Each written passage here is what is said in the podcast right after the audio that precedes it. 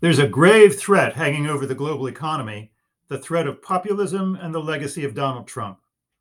Now, even after the Trump presidency is over, President Biden is continuing many of his damaging policies. I'm Kent Jones, author of six books on global trade policy, and I'll be explaining how populism undermined the global trading system, focusing on Trump's abuse of the WTO's National Security Clause and the US China trade war. Let me start with full disclosure. Trade is a divisive issue, and I don't pretend to be neutral on it. In my view, there are real gains from trade, gains that are protected by basic WTO rules. I do believe that the WTO has to change in order to deal with globalization and China's trade practices. But dynamiting the rules, as Trump tried to do, would inflict massive damage on the world economy.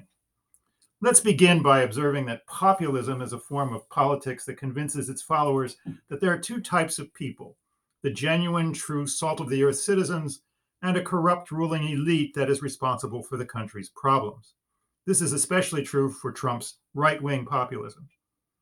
Its appeal is based on using grievance issues to create division, anger, and scapegoating. Research has shown that anger is a powerful motivator in getting people to the polls to cast protest votes against the status quo.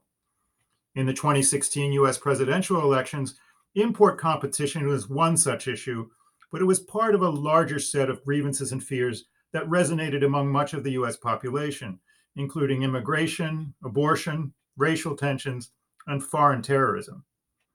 Donald Trump's populist campaign provided an umbrella for all of these grievances, and he used trade as a central theme. His angry narrative focused on the malign effect of trade with China, whom he accused of raping the US by inflicting trade deficits on its economy. He would punish China with punitive tariffs and cancel what he called terrible trade agreements. After taking office, Trump played the bully's game of defying the rules and intimidating trading partners.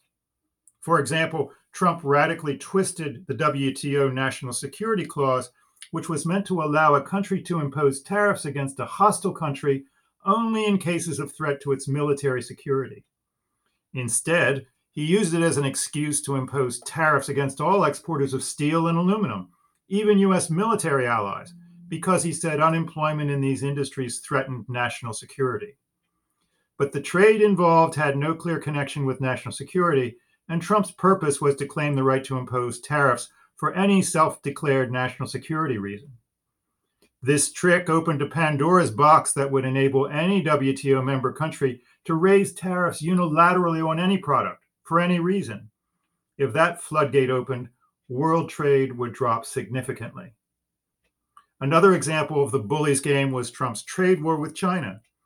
The WTO agreement calls on all its members to settle trade disputes by negotiation based on the harsh experience of trade war in the 1930s, which had caused global trade to shrink by two thirds. Now, many trade complaints against China have merit including those involving subsidies and patent violations. These complaints could have been pursued in the WTO with support from US trade allies. But Trump chose instead to focus on the phony US China trade deficit issue, which was more the result of US domestic policies rather than Chinese trade policies. Nevertheless, Trump declared that trade wars are good and easy to win, and that his tariffs would force China to pay billions and billions of dollars to the US Treasury while eliminating the US trade deficit. All of these claims proved to be false. US trade deficit with China actually rose in the first year of the trade war, and when it subsequently declined, US deficits rose with other countries, as economic theory predicted. Tariffs were collected mainly from US consumers, not from China, and the trade war was not good for US manufacturing employment, with small gains in protected US industries more than offset by job losses in industries that used restricted inputs from China. The trade war was also evidently not easy to win, as China refused to capitulate.